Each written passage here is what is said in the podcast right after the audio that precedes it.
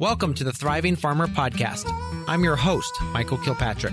Our mission is to inspire, educate, and celebrate sustainable farming. We believe that you can build a profitable, sustainable farm that gives you true farm freedom.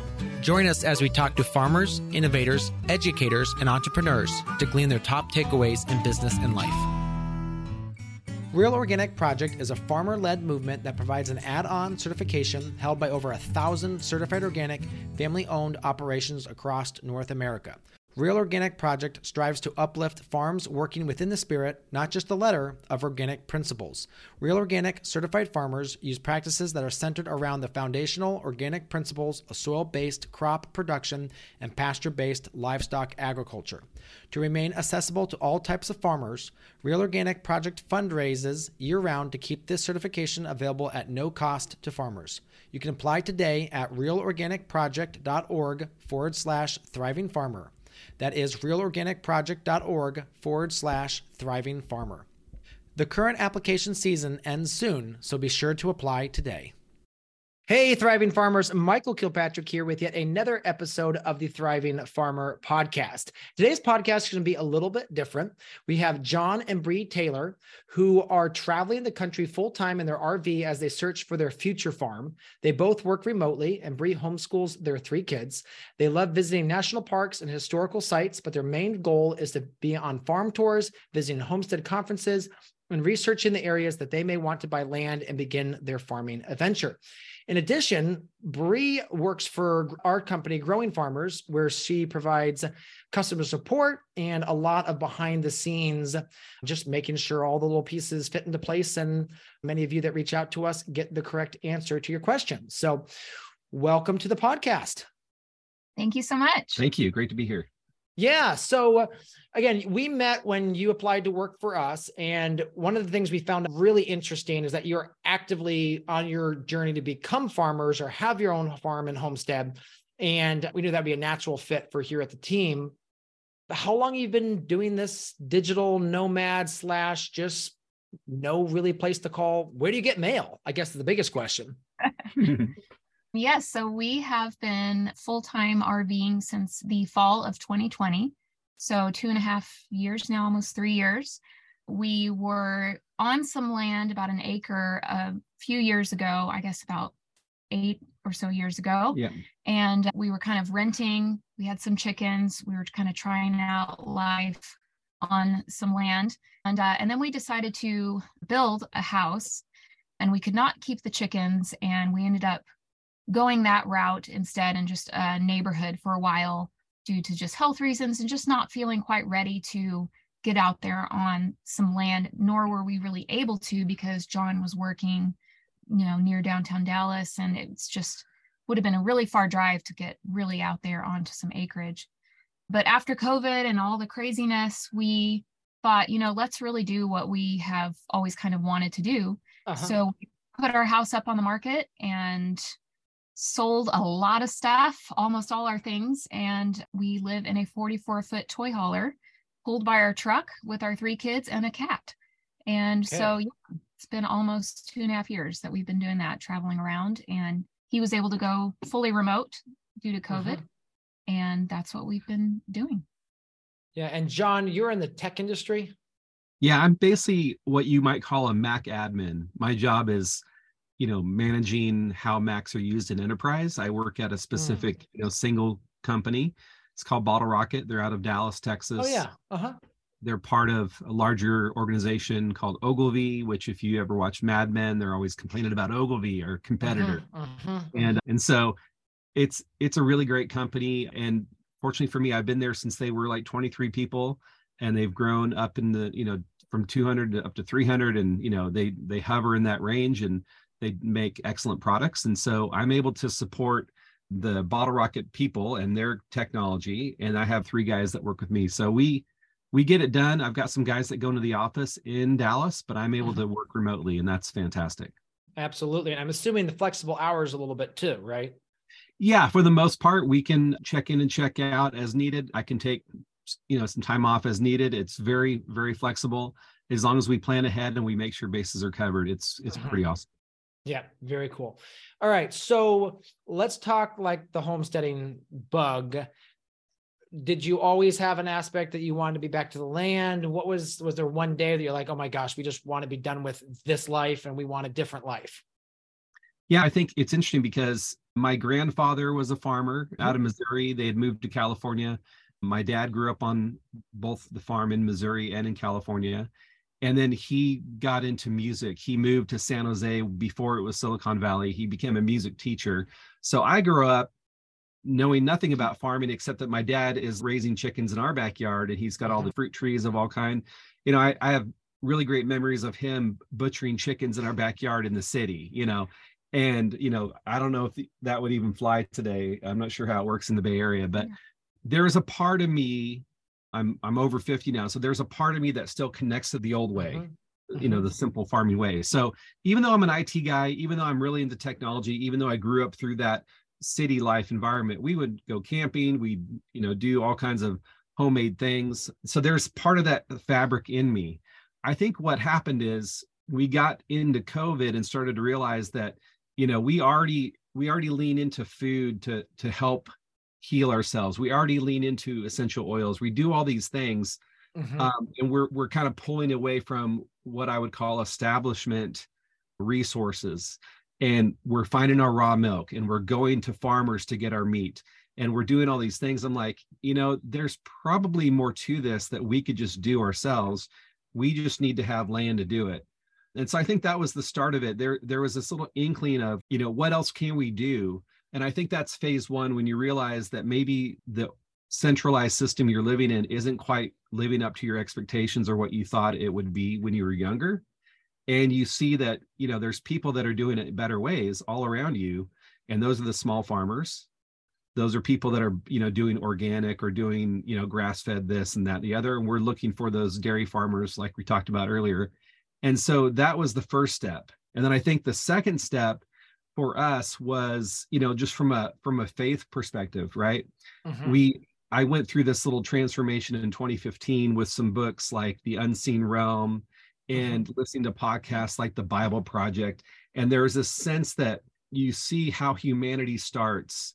And yeah, they get kicked out of a garden, but they're still farming. Mm-hmm.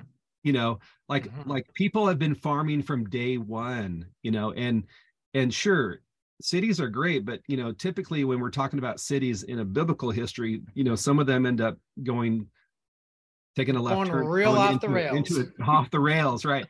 And so and then I got into the whole health stuff with COVID and started connecting light mm-hmm. and you know healthier water and EMF and all these things and what I and grounding and I started to realize that you know ultimately the physical life that we have here on this earth it is connected to an earth that was designed to flourish and fill us and and feed us and you know enliven us and what i'm seeing is that culturally in that centralized system, a lot of those things have been pulled back. They've been kind of diminished, you know, mm-hmm. whether it's commercial food or commercial, you know, homes with LED lights and, you know, this, that, the other, and electricity everywhere and EMF and wireless.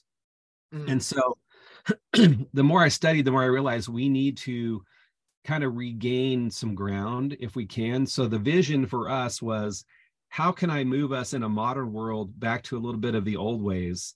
to recapture the the life rhythms of doing things at a slower pace and doing things in a better way.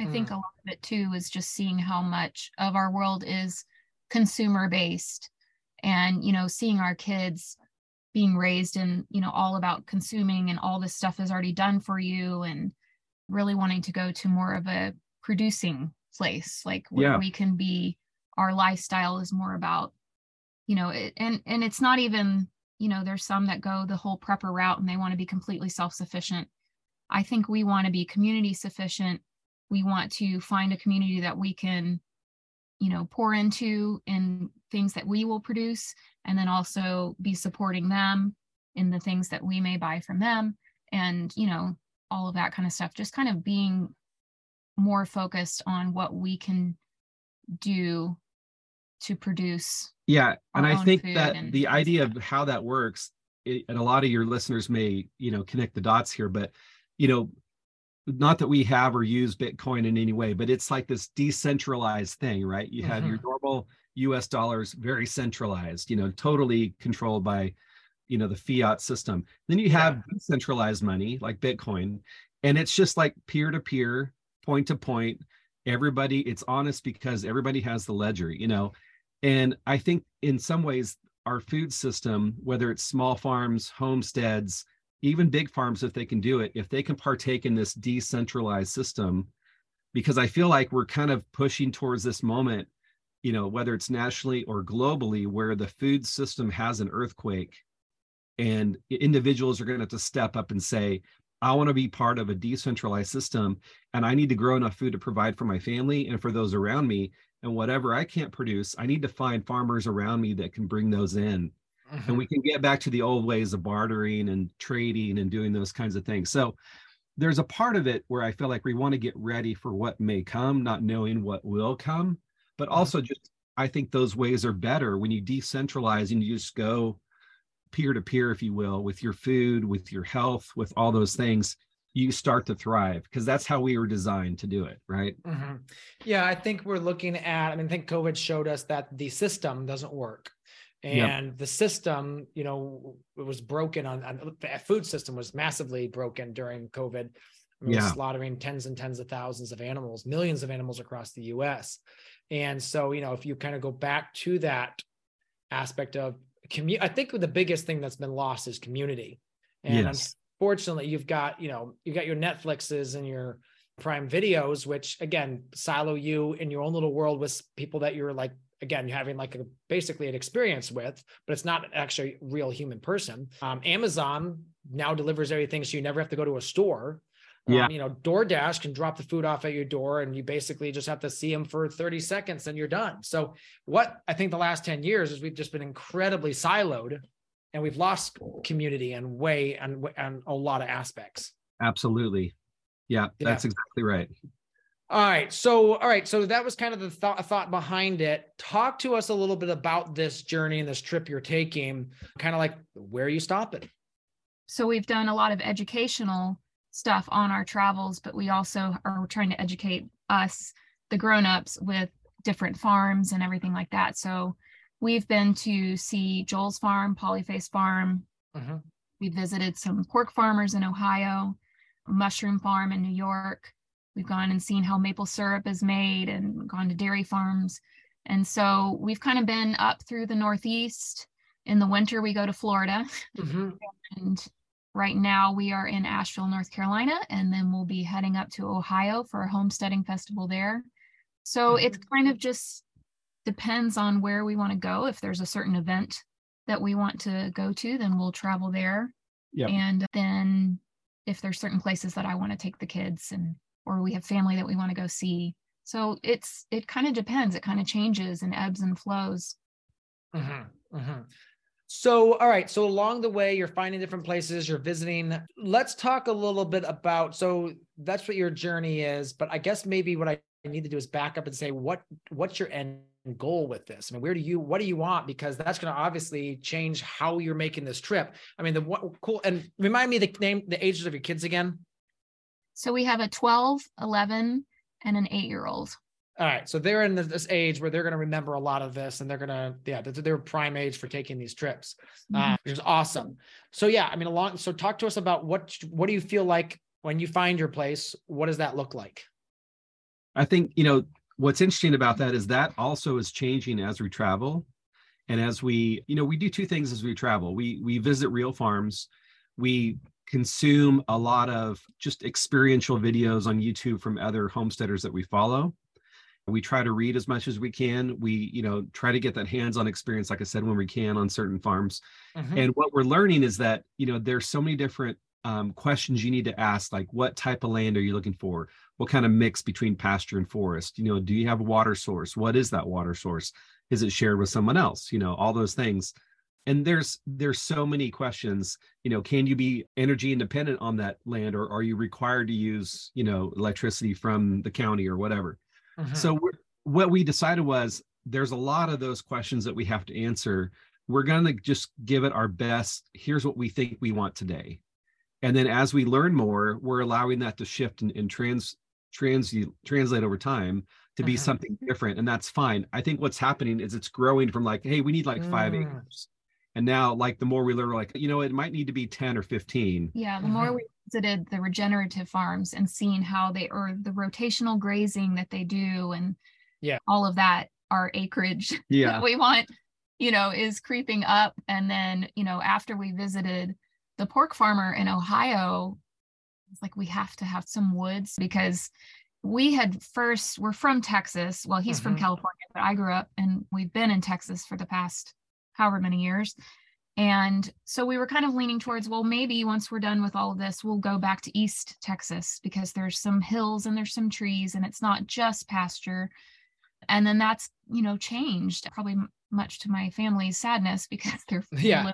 Texas, but yeah but hopefully they will visit us. And so it has really changed more to we're looking into East Tennessee and Mhm. in Carolinas, kind of the western, kind of up against the Blue Ridge on either Yeah. side is kind of where we're narrowing things down to. And so definitely the size of the farm that we want is growing.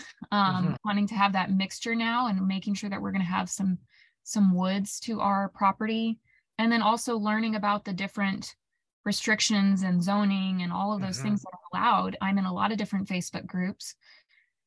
Just watching a lot of Yeah. a lot of the time, not even posting, more just Yeah. seeing what other people are posting about. You know, lots of people are do- making the same move.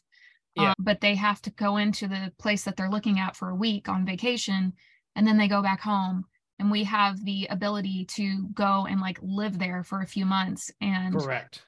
yeah we are that's kind of what we're in the Yeah. process of doing over this summer and or spring summer fall is kind of traveling around some of the different areas that we've really narrowed down to see Mhm. what we think and then really get a feel for the community is really huge for me yeah visiting the farmers markets is there a community of homesteaders here that are helping each other that are you know really walking together in their growth as you know small farmers or homesteaders and then obviously homeschooling is a big thing for me so looking for that community Mhm. Yeah. as well so yeah it's just kind of been a process and we are open as we meet other people and you know learn about the different areas that we're considering and fortunately we can spend the time there that we maybe need to to really see if it's the place for us Yeah. And so then the homestead, what does that look like animal wise? Are you going to have your full range? i don't want goats You do not want goats. I don't want- Don't they are really me. cute when they jump but we saw some sheep the other day that that kind of jumped cute yeah, so, not, you know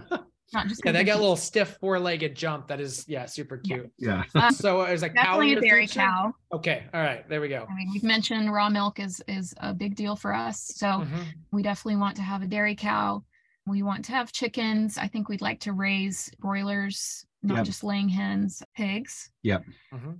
Uh, those are probably our main ones, and we'll yeah i think start with one and then you know we- get that under a belt. I the don't wanna- reason we may not you know mention more is we we keep learning that a lot of the the startup when you're just getting onto the farm you know and starting to do these things it can be really overwhelming if you try to bite off more than you can chew right away Mhm. Mhm. so you know we really want to be careful about that you know we're we're here in asheville north carolina Mhm. uh, we went to a conference two weekends ago.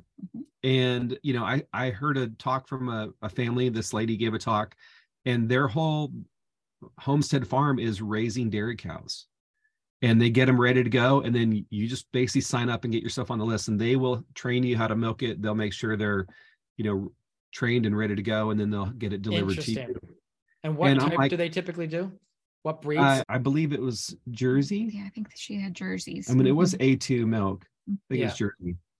So, you know, we're making these connections. I'm like, well, this would this would be brilliant. You know, we yeah. we know that that first cow can be difficult, and if you've never milked and the cow's never been milked, you know, by Oh, yeah. you, then you're going to Mhm. have a struggle kind of figure that out together. You know, Mhm. uh, if one of you is a pro, then the other one usually can kind of figure it out over time. So there's a lot of wisdom that I think we're missing because we don't have the real world experience. And so we're trying to get that and learn that from people like Joel Salatin and others that are Mhm. just, you know, homesteaders doing this already that have figured it out. And you'd be surprised how many different ways there are to do the same thing. Mhm. The diversity of opinion and idea in the homestead community is pretty broad. And Oh, yeah. so you know i'm the kind of guy that looks at you know with being an it guy and a problem solver and a technologist i'm always looking for how do things work how does this you know how do i wire it together how do i you know frame it up mm. and, and make it run the way i want to run it so there's never one way to do it and in farming that's probably more true than any other thing. Um, you know your episode that you just had about the electrification of the tractors. Yes. I mean, blowing my mind. That was such yeah. a great, yeah. great episode. Yeah. and so you know i don't need a specific model of a certain thing. I need to keep an open mind. I need to look what i can reuse and and do those types of things. So even from the animal perspective we're not wanting to just like dive in mm-hmm. right away you know week one let's go get the cow you know yeah something else that's so. kind of neat about visiting farmers markets and farms and our kids do groan a little bit when we're like okay we're going on a farm tour because we've done so yeah. many but they're mm. seeing so many different ways to make money on the farm and it is i can tell causing little light bulbs to go off our youngest daughter loves flowers and and so mm-hmm. i'm still looking for a flower farm to go visit even though some of the farms we visit have a little aspect of it but not yeah pledge and so she has already said i want to grow flowers and that's what she's excited about and then our older daughter loves pottery and so we've done pottery classes as we travel and so we see that at farmers markets and that's something that she mm-hmm. kind of wants to do and then our son enjoys sourdough making and so it's just been really neat to see all these different things and he really loves also seeing the different stuff that you can build on farms and so yeah, yeah. you know even though we're having so much fun on the road i am excited to get planted somewhere so that they can really grow in some of these areas that they're kind of interested in and mm-hmm. see how they can help contribute to the farm but also just grow in areas that might be potential you know paths for them down the road and stuff yeah. like that. So that's well been... i think the big thing is just to get if they can get the entrepreneurial bug they will mm-hmm. never want in life. They'll there'll be lean mm-hmm. times but they will they'll they'll always be able to bounce back. And i think that's yeah i think that's really important. What would you say along your journey has been one of the most surprising things that you've discovered just about the different places we visited? Yeah. Yeah. I mean, like the different farms you visited, or you're like, wow, I never thought that. Or, okay, my thought was that this would be this way. Mm-hmm. Well, I don't know. The pork yeah. farmer yeah. that was doing, I don't know why. I feel like this probably isn't a great example, but when a when we see the rotational grazing, like when we went to Polyface, and you know they're they have of course they have so much acreage, and so they're yeah. moving, you know, moving them massive along. amounts. Yeah. Yeah, along. When we went to the pork farmer, you know, we went into the woods and saw all the pigs and and everything and it was great. But what blew my mind was he has some dairy cows and he has kind of the barn that he milks and then he had like a a dial hour yeah like a sundial sundial like hours yes. clock for his rotational grazing so they would go out into this you know hour and then from the middle they would just head into the different and then they would go further back. pie shapes. Yep. yeah. The next day they would go further back within that section and then he would i don't know and maybe that's common knowledge.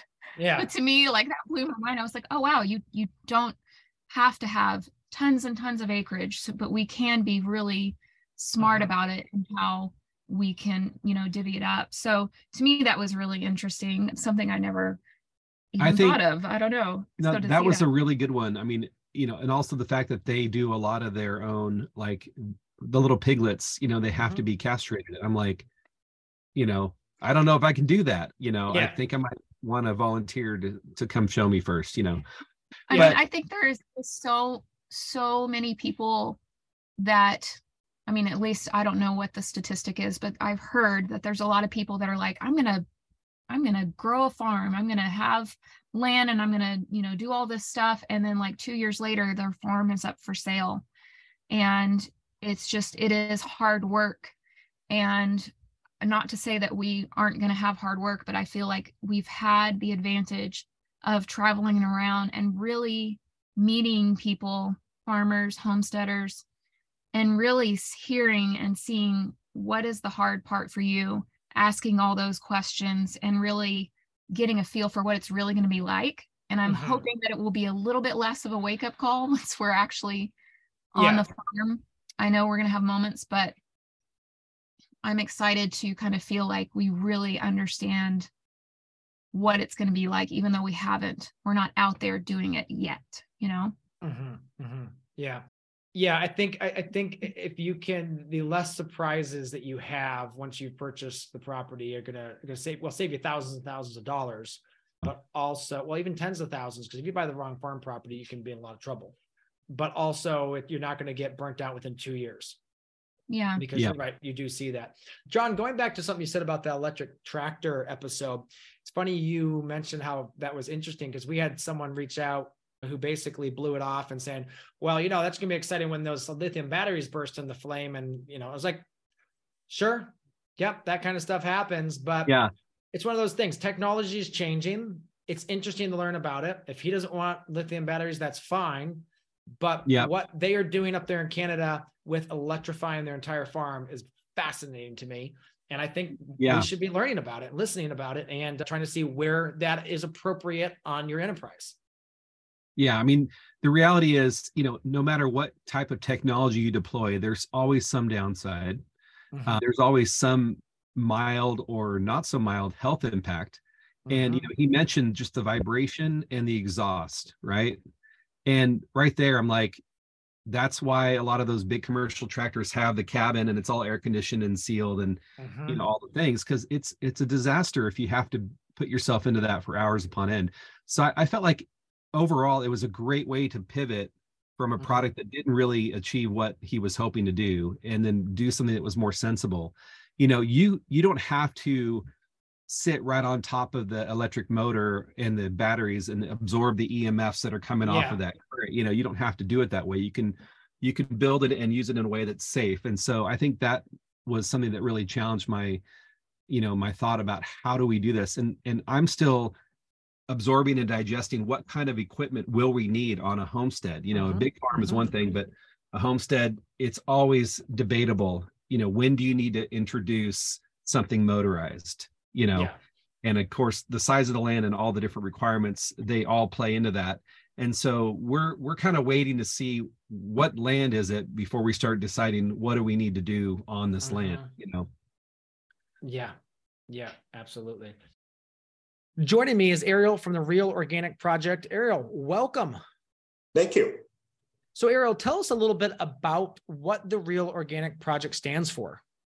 Yeah, so the Real Organic Project is a farmer led nonprofit that manages an add on certification for certified organic. And the whole idea is we want to give farmers that are doing things the right way within the spirit of the rules a way to differentiate themselves from some of the corporate organic on supermarket shelves that only meets the most cynical definition of something that would actually be organic. So, what that means is we're only working with farms that are growing their crops in healthy, biologically active soil as opposed to growing hydroponically and we're only working with farms that are raising their animals with real access to the outdoor and pastures, as opposed to these confinement operations, which again, unfortunately, are dominating the organic sections of many of our supermarkets. But Michael, I know you're actually interested in potentially pursuing real organic project certification for your farm. Do you want to talk a little bit about why why that's of interest to you? yeah, I've always been a big proponent of the Real Organic Project because they stand for what I stand for. You know, the feeling about putting the organic back in the ecosystem of the farm. I mean, the problem when you have this corporate organic is that it's been watered down to lowest common denominator. You know, frequently there's more plastic than plants in some of these systems. Real organic is more about caring about those who care about the soil and uh, you know going back to that original idea of why we farm organically which is you know we want the birds to be singing in the background and the, the soil to be alive and the earthworms and when you look at some of these corporate organic it's just as sterile as the conventional farms that we're competing with.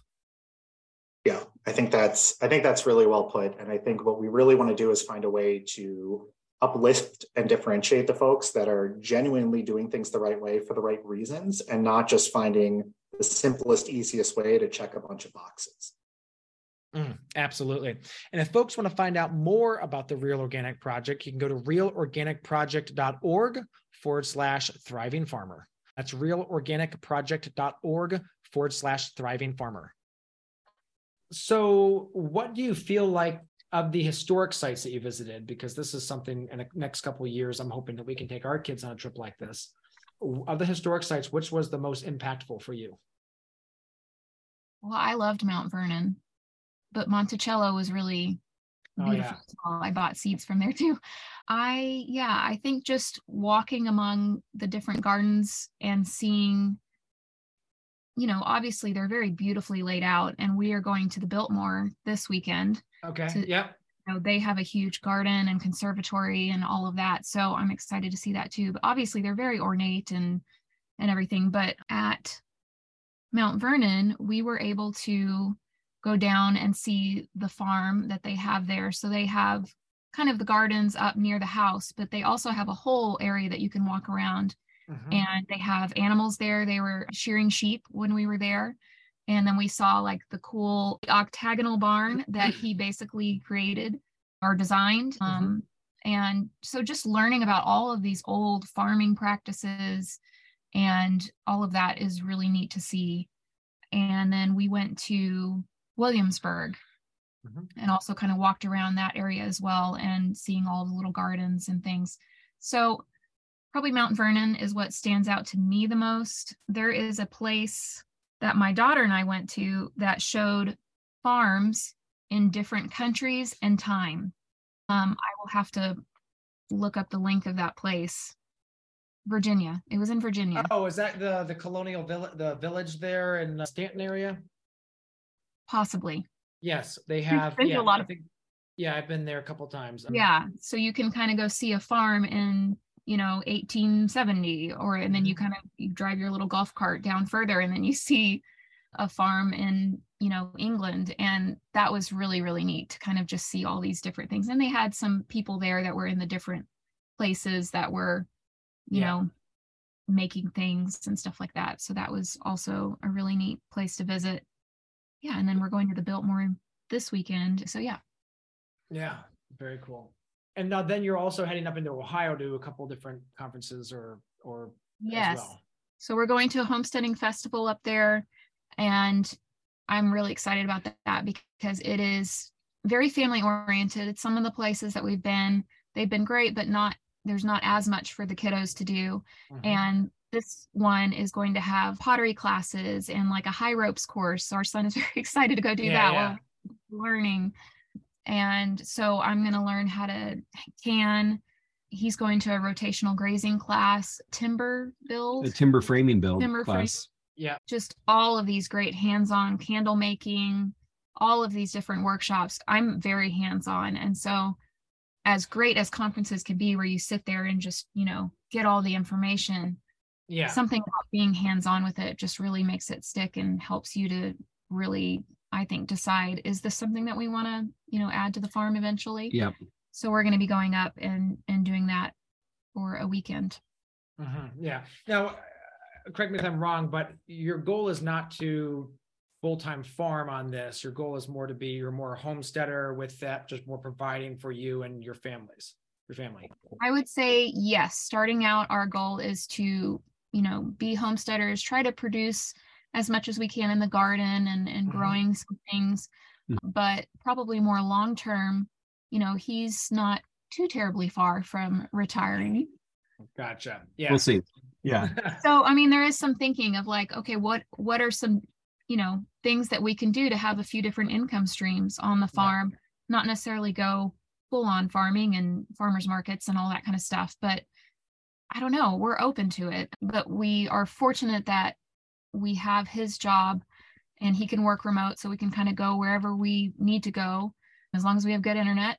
Mm-hmm. and we'll kind of take it from there i think and see what what we maybe do well at and what we don't do well at and could something come into fruition that this becomes an actual income stream for us and then we can consider ourselves an official farm. So maybe. Yeah yeah and you did mention that harvest hosts you also you've been doing a bunch of harvest hosts along the way as well as you'd like to have that on the property yes that is something that we have really enjoyed being full time we love going and staying at harvest hosts we've done you know dairy farms and just you know kind of regular farms with animals and all sorts of different types. We've stayed at Whippoorwill Farm, which who's been one of your guests on the mm-hmm. podcast, Marissa. Amazing farm down near Savannah, Georgia, and mm-hmm. they have RV spots and like a little tiny house, and we really love seeing that. And you know, I've chatted with her about you know how that how that works for her, and and then there's a few other farms that do the same thing as we've traveled, where you can you know not mm-hmm. just stay for one night, but actually you know pay and stay for the week or you know different things like that and there's a whole organization where you can go and rv and stay on a farm for months for you know the free spot and help mm-hmm. on the farm and things like that so you know there's so many opportunities to go and visit those those farms but it's a, a definitely an interesting income stream potential for us because we love the rv community and meeting other rvers and they're just really cool people. And yeah. so it would be really neat to meet us then to be on that side of it mm-hmm. and having people come through and getting to meet them and showing them the farm. And yeah, Harvest Host is just so great because you, you know, you get a place to stay, you get to see how other people, you know, live or you know sometimes it's a museum and different things mm-hmm. like that mm-hmm. but my my favorite is the farms because i know i'm supporting this farm we're learning a little bit while we're there and making those connections you know, one of the ideas we had were were for the visitors, you know, if they want a wake up call, we would just box up one of the roosters and just set it right next to their window. Mm-hmm. and, you know, problem solved. And then they can help get up and do chores in the morning with us. That's actually really clever. Yeah. I'm not sure how well the reviews will be. Yeah. They might not visit well, again. if they if they ask for that, that would probably, right, right. You know, yeah. I mean, it's a whole experience. You could have it on like, like, a wheeled little coop that you just yes. at a certain time. They say, I want to be woken up at 645. Okay, we'll wheel that coop over at 645 and open the window and let the rooster out. So yeah, cool. Well, what would you say to you know someone who's living in suburbia and is looking you know to take this journey? What kind of advice would you share? Mm. Well, I think you know one of the things that really worked for us when this all started like like she mentioned initially we were like we've got to find some land around this North Dallas area that we can do it because I have to be within reach of the office. Mm-hmm. And so, you know, just wonderfully is it has worked out for us to kind of be freed from that anchor point. And that's really difficult for a lot of people to do. They're they're not going to have that freedom.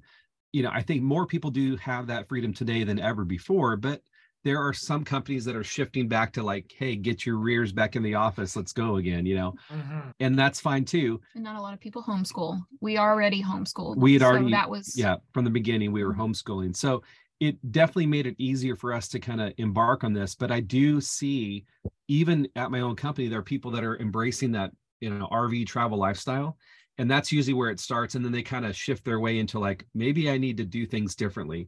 Mm. so to get started you know if you can't travel it really is about seeking out the farmers in your area. Even in dallas we were finding multiple sources of raw milk um, you know fresh sourdough from authentic bakers that were long culturing organic wheat you know the whole nine yards. There's a place a butcher shop in mckinney. I don't know if i'm allowed to you know say the places but yeah, the names but you know it's it's a great Local Yocal is the name of it in mckinney texas and they have like they have these state classes and you go and you're like oh this i've learned more about cows and beef and how they raise them you know organically mm. and the, the grass-fed wagyu was like second to none i've never mm. tasted a more tender you know hamburger patty or steak ever in my life and it's delicious and then they would bring in the sourdoughs and the different cheeses from all these different farms so you know challenge number one for anybody that's wanting to do this is start thinking if you haven't already about where you get your food. That's that's just a given. If you're not questioning what's in the supermarket you need to start doing that now and you need to start learning you know what constitutes good bread good cheese good dairy. Mm-hmm. that that's going to be a process. I can't tell you how many conversations i've had about raw milk that went for about three minutes and then it was over because they're like yeah i can't listen to this or I, i'm not sure about that or i don't you're crazy you know i'm never going to drink raw milk and you know not everybody wants to go buy three books about raw milk and read the history of it you know yeah. i did i wanted to do that yeah. and it connected so many dots for me but people that aren't going to do that they're just not going to go there so I think that's the first challenge is like start to open your mind a little bit that there might be a different way or a better way to do things. And then just start making small changes, you know, make connections with other farmers because I think people instinctively will sense that they need to do that anyways. When the grocery shelves are empty mm-hmm. and you and there's no pasta how do you make pasta at home by scratch? You know like do you even know how to do that? Not that you need pasta to live but you know it'd be nice to have once in a while.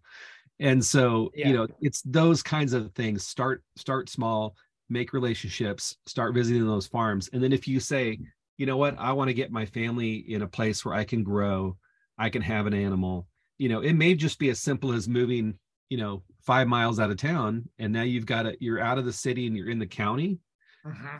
Uh-huh. and the county is like you can do whatever you want you know here's yeah. your five acres have fun yeah so i think that's a great way to start I think there should be more conversations among people about going in on land together. Mm-hmm. I, mm-hmm. you know, many of our friends are, I'm always like hinting, come on, yeah.